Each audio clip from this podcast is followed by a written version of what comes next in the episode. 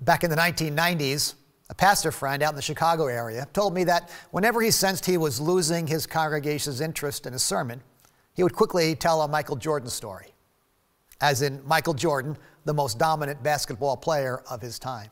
It didn't matter what he actually said about Michael Jordan, might not even have anything to do with the sermon. All he had to do was say that name, and suddenly everyone was paying attention.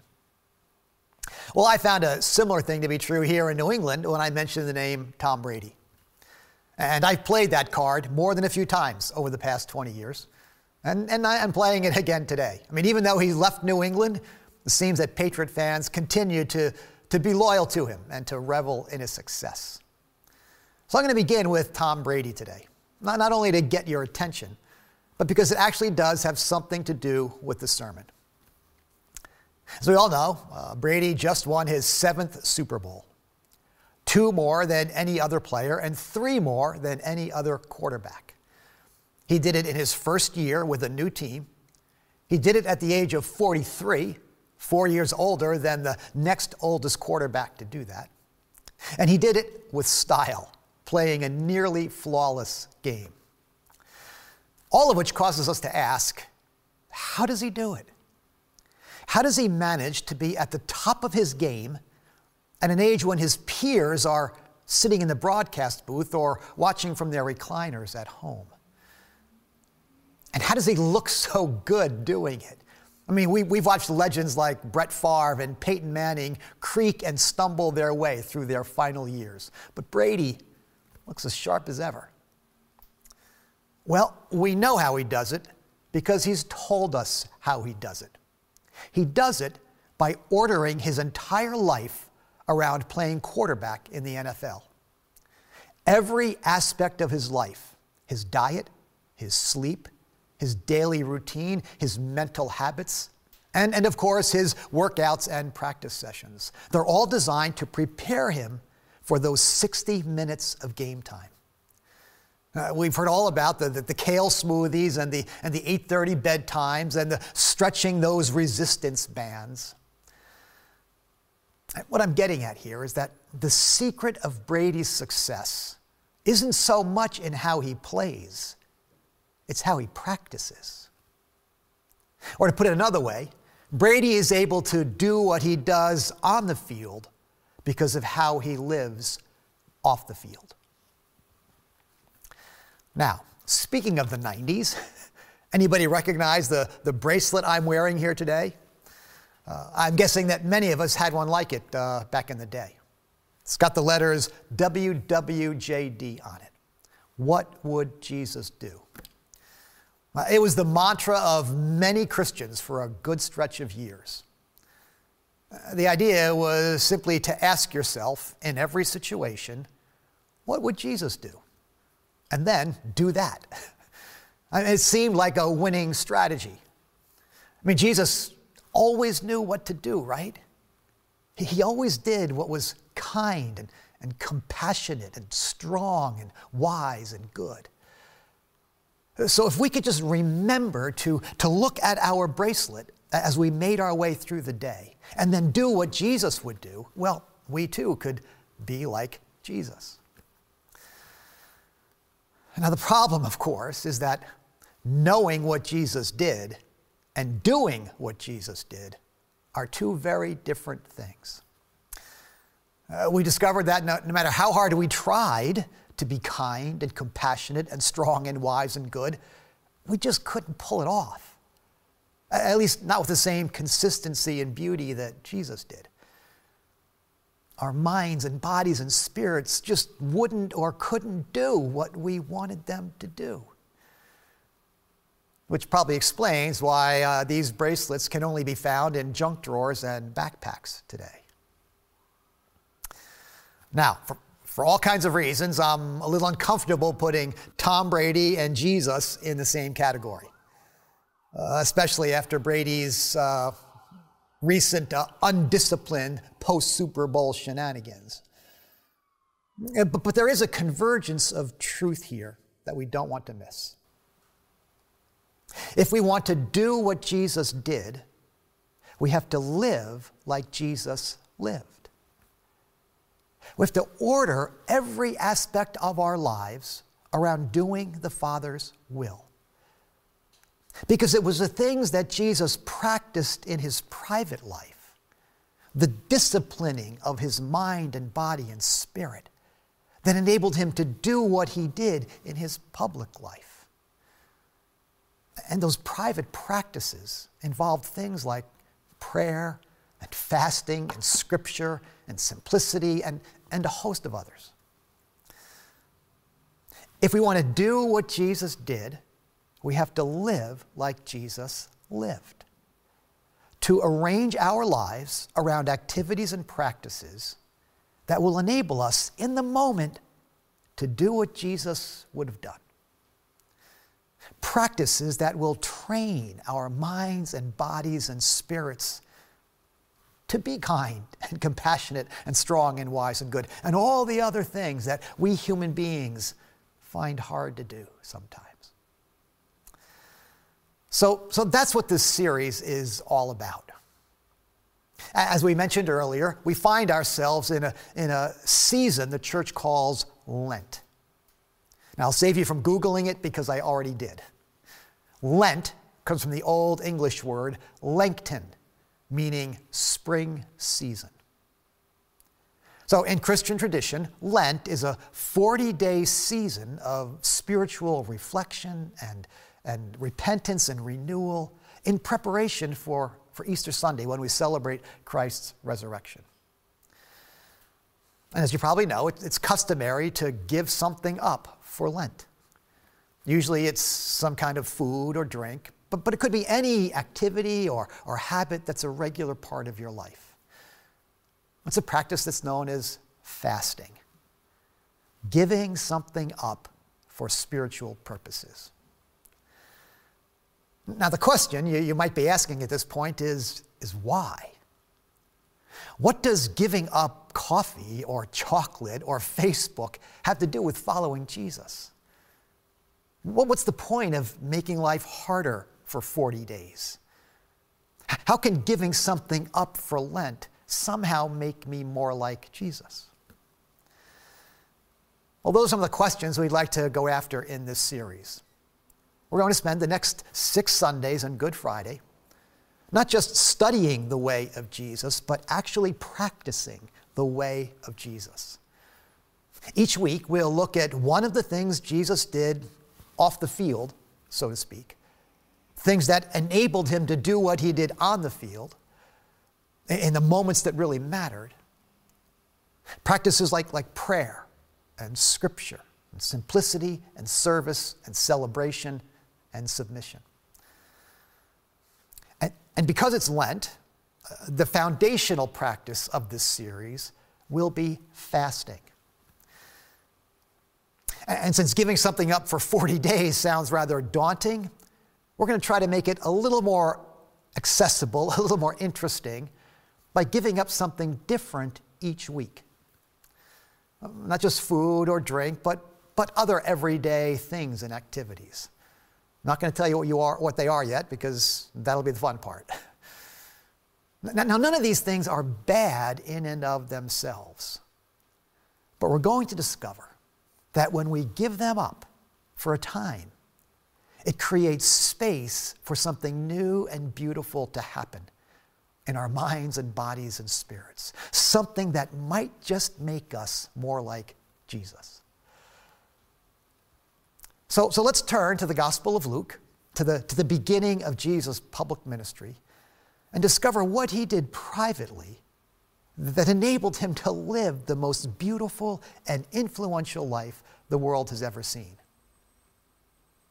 We're going to be looking today at the temptation of Jesus, and it's found in, in, in the opening verses of, of Luke chapter 4.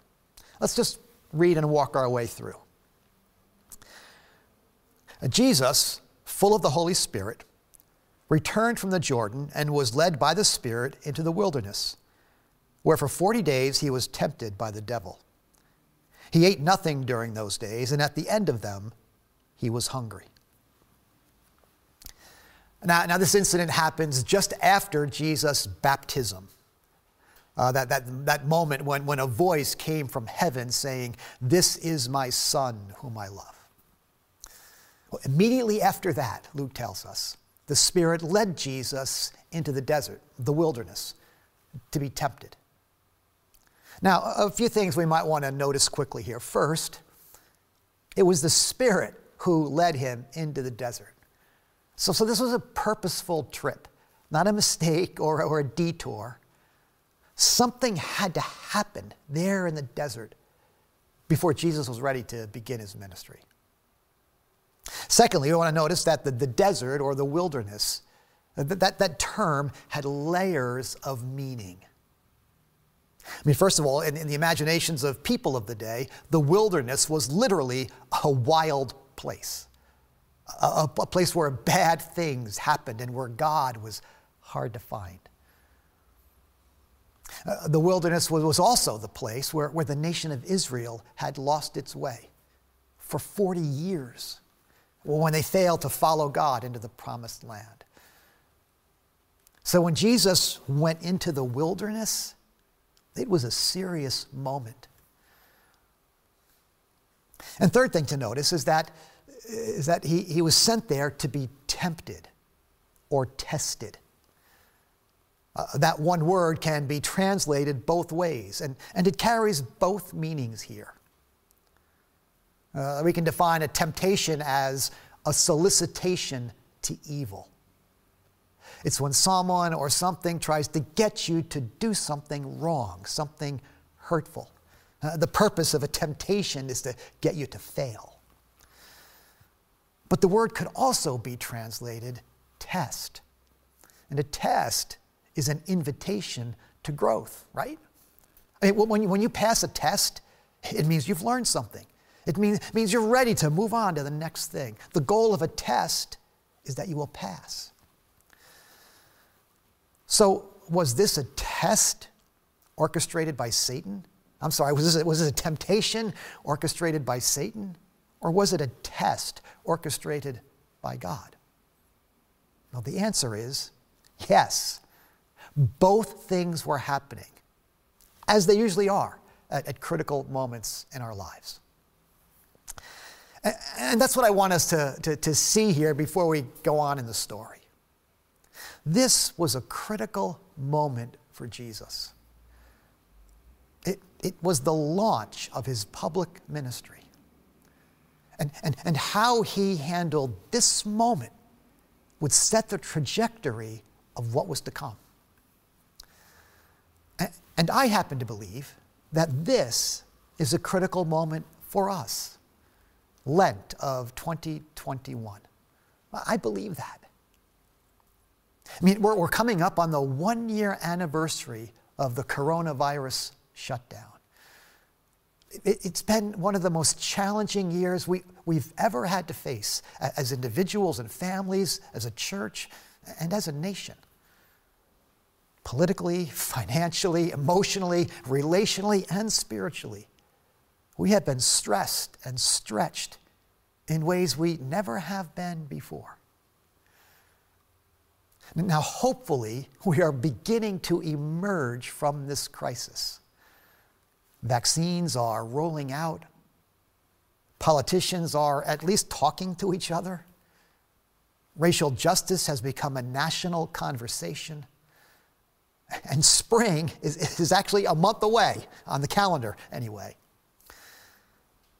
And as a church, we're, we're beginning to think about what Grace Chapel will look like on the other side of all of this. So, how we handle this season, how we consolidate our learnings from the past year, and how we relaunch our, our lives and families and our church will set a spiritual trajectory for years to come. So it's both a temptation and a test.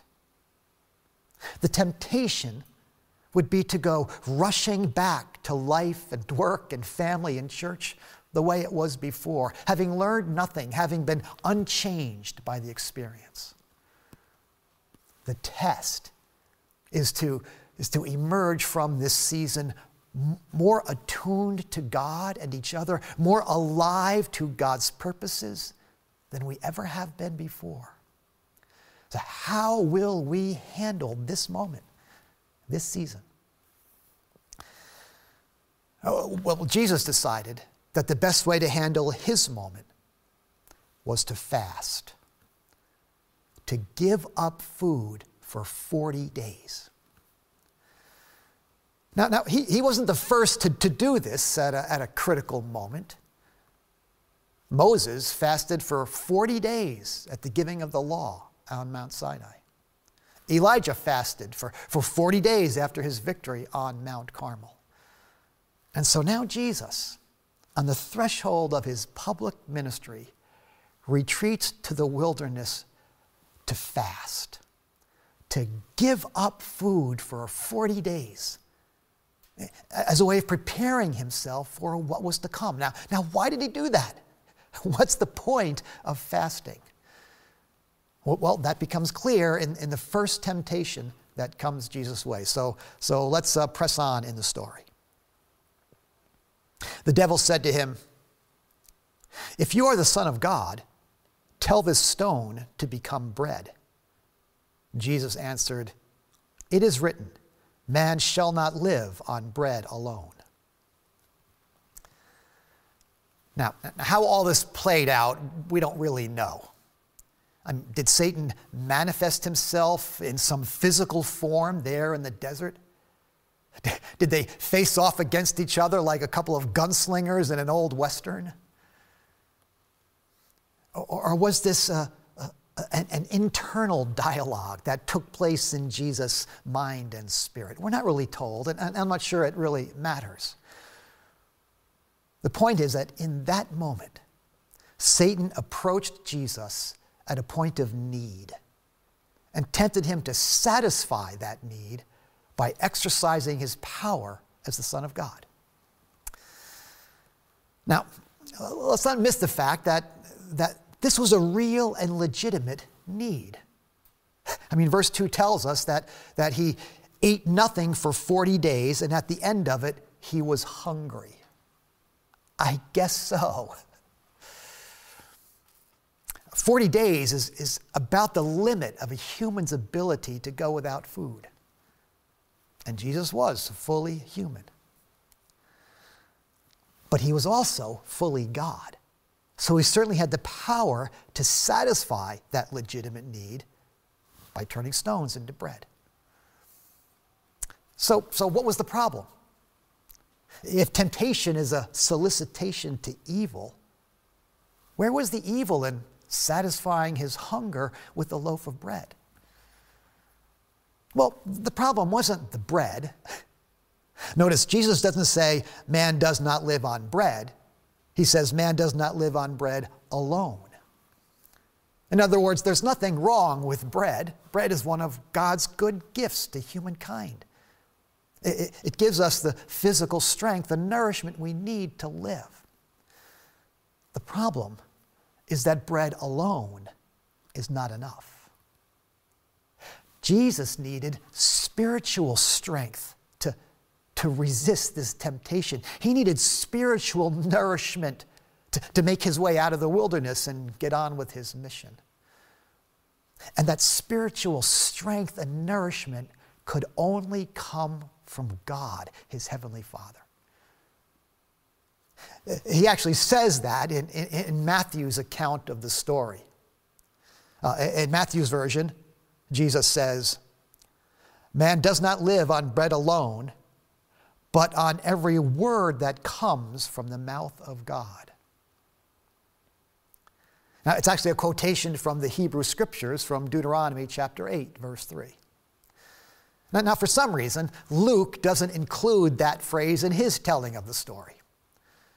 Uh, maybe it's because he's writing to a Gentile audience who might not be as familiar with the reference.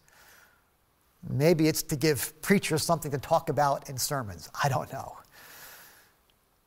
But, but you can see that, that, that Jesus uh, in, and knew that in, in this moment, his, the greatest hunger wasn't hunger for food, it was a hunger for God.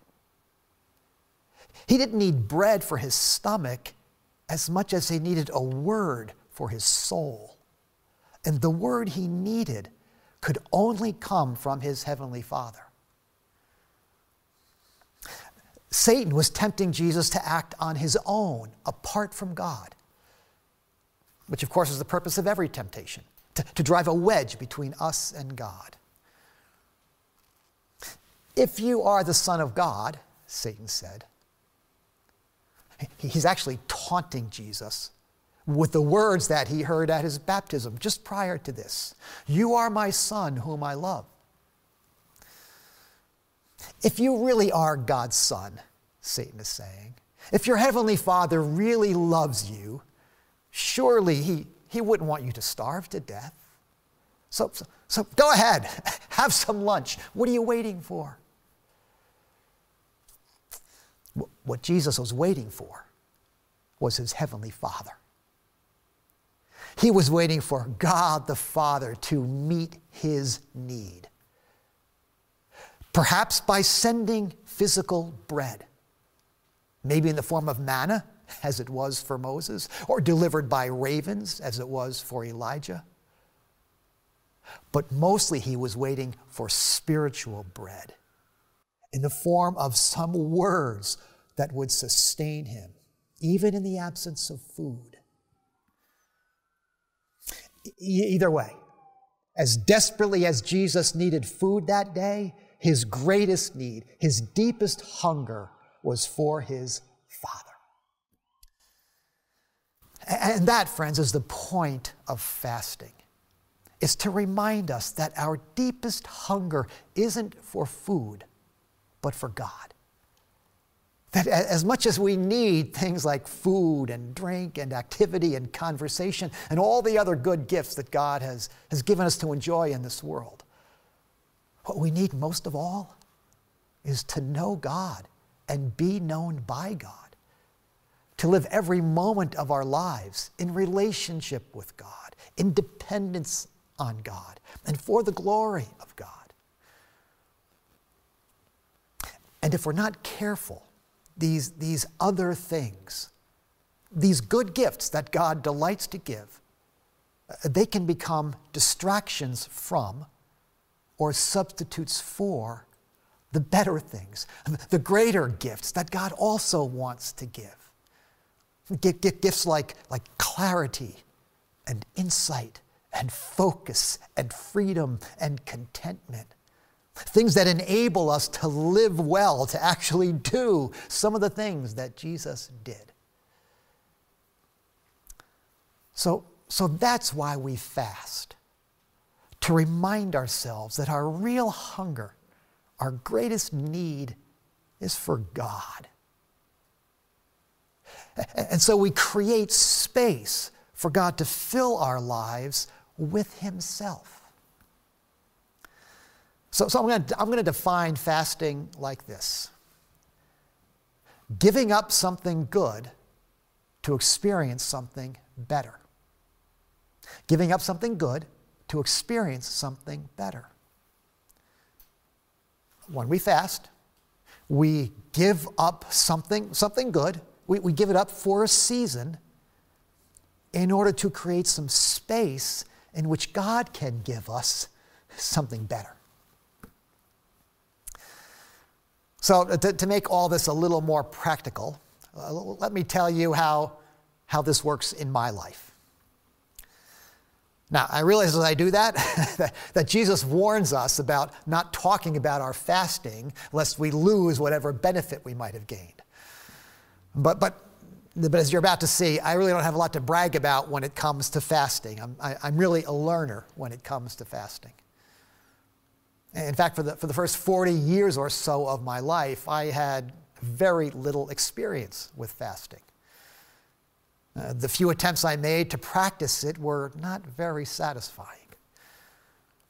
They, they, they were tainted by, by legalism, trying to earn a blessing from God, uh, by, by superstition, thinking that somehow my prayers might be more powerful if I prayed them on an empty stomach. They were tainted by pride as I always seemed to find a way to let people know I was fasting. Legalism, superstition, pride, those things will ruin any spiritual practice. It wasn't until I began reading people like uh, Dallas Willard and Richard Foster, back in the 90s, by the way, that I began to understand how fasting and these other disciplines work. It's not that fasting and, and solitude and simplicity impress God and, and make him more likely to bless us. It's that fasting and solitude and simplicity awaken us to our need for God and make space in our lives for God to come near. So, when I'm fasting from lunch and, and my stomach begins to rumble, instead of thinking about how, how hungry I am and how impressed God must be with me, I simply say in my spirit, More than food, God, I want you. When I'm fasting from coffee and I'm struggling to concentrate on my sermon, I say to, my, to myself, more than caffeine, Lord, I need your spirit. When, when I'm fasting from listening to music in the car, I'm saying in my spirit, more than classic rock, Lord, I want to hear your voice. Here I am, Lord. What do you have to say to me? Now, there's nothing wrong with lunch or coffee or music, but they can begin to clutter our lives. They can become things we depend on for our comfort or strength or inspiration rather than God. So, so when we take a break from those things for a day or a week or a season, we create space for God to meet us and fill us with what we really need, which is His presence and His power. And if we stick with it, we'll discover that what God offers is way more satisfying than any of those other things, as good as they are. Can I call your attention to, to the graphic we settled on for this series? That white space there behind the word fast, that's the space we create when we give something up. And those bold and beautiful colors, that's what happens when God fills that space with Himself. Listen to how John Piper puts it in one of the best books on fasting that I've ever read. It's called Hunger for God. If you don't feel strong desires for the glory of God, it's not because you have drunk deeply and are satisfied. It's because you have nibbled so long at the table of the world. Your soul is stuffed with small things, and there is no room for the great. I invite you to turn from the dulling effects of food and other earthly things and to say with some simple fast, This much, O God, I want you. More than food, more than drink, more than anything in the world, Lord, I want you. That's the essence and the spirit of fasting. Now, a, a few words of warning, or, or, or at least caution. Uh, first, the benefits of a fast aren't always obvious or immediate. They may take some time to, to manifest themselves. And the practice of fasting can be difficult and, and even tedious. It's not unlike lifting weights or doing planks in the gym. It's hard, it doesn't feel good. And you may do it for a while without, without sensing any change. But if you stick with it, somewhere along the way, you'll discover that you're actually getting better at it and that you're feeling stronger and that you want more. Uh, and here's another thing about fasting and, and, and any of the other disciplines. You can't always draw a straight line from the practice to the benefit. Here's what I mean Tom Brady will never be asked to run onto the football field and drink a kale smoothie, or solve a brain teaser, or stretch some resistance bands. But practicing those things off the field enables his mind and body and spirit to do the things he needs to do when it's time to take the field. Skipping a meal or, or turning off the radio or memorizing a Bible verse won't automatically make you more like Jesus. But it might enable you to, to focus on Jesus or to hear from Jesus or to learn from Jesus. And if you keep those things up for a while, you'll find you actually are becoming more like Jesus. So, as we begin this season of Lent, we'd like to invite you to fast forward with us, to try giving something up to experience something better. Each week, we're, we're, going to suggest fasting from something related to whatever practice we're focusing on that particular week. And so this week, we're going to invite you to, to give up a food or a drink or a meal for the week. And to take whatever time or energy or thought you would have devoted to that food or drink or meal and offer it to God instead. Ask Him to satisfy that hunger or thirst. Allow Him to fill that time and space with His Word or, or with His Spirit. And in the weeks to come, we'll invite you to give up other things social media, maybe, or shopping, or, or some favorite form of entertainment. Not because there's anything wrong with those things, but because God might want to fill that time and space with something better, with Himself. Now, if you like the idea of, of giving something up for the whole 40 days, then please feel free to do that. The last thing in the world we want to do here is get legalistic or mechanical about it. Do what feels meaningful for you. And you might want to keep in mind that traditionally, Sundays in Lent are feast days, which means you get to break your fast on Sunday and enjoy the thing you've given up with a renewed sense of gratitude and, and delight. And since we weren't made for bread alone, but for every word that comes from the mouth of God, we're going to invite you to read and reflect on the Gospel of Luke during Lent. Now, I'm going to try a, a resource called Lent for Everyone, Volume 3. It's by the pastor and scholar N.T. Wright, who we like to quote around here a lot. But we'll post a few other suggested resources for your, your readings in Luke uh, on our website, grace.org slash Lent.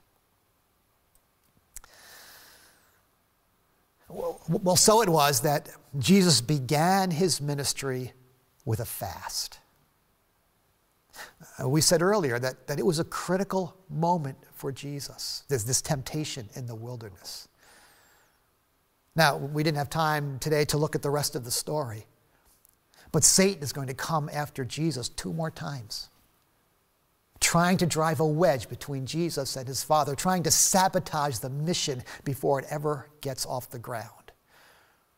And both times, Jesus fends him off with the words of Scripture until Satan finally skulks off defeated. At which point, Luke tells us,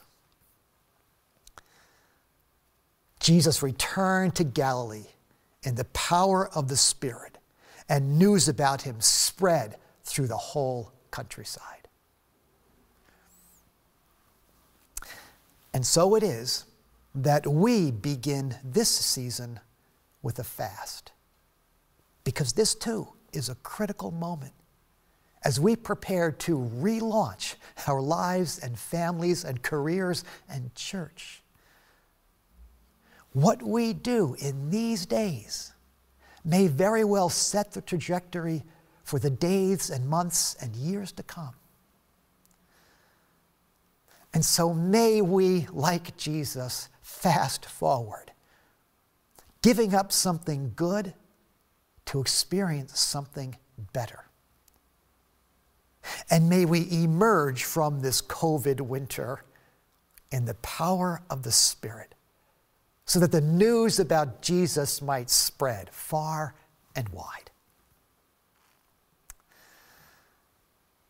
Well, let's take a few minutes to, to think about these things as we listen to this next song, and then we'll come back and close things out.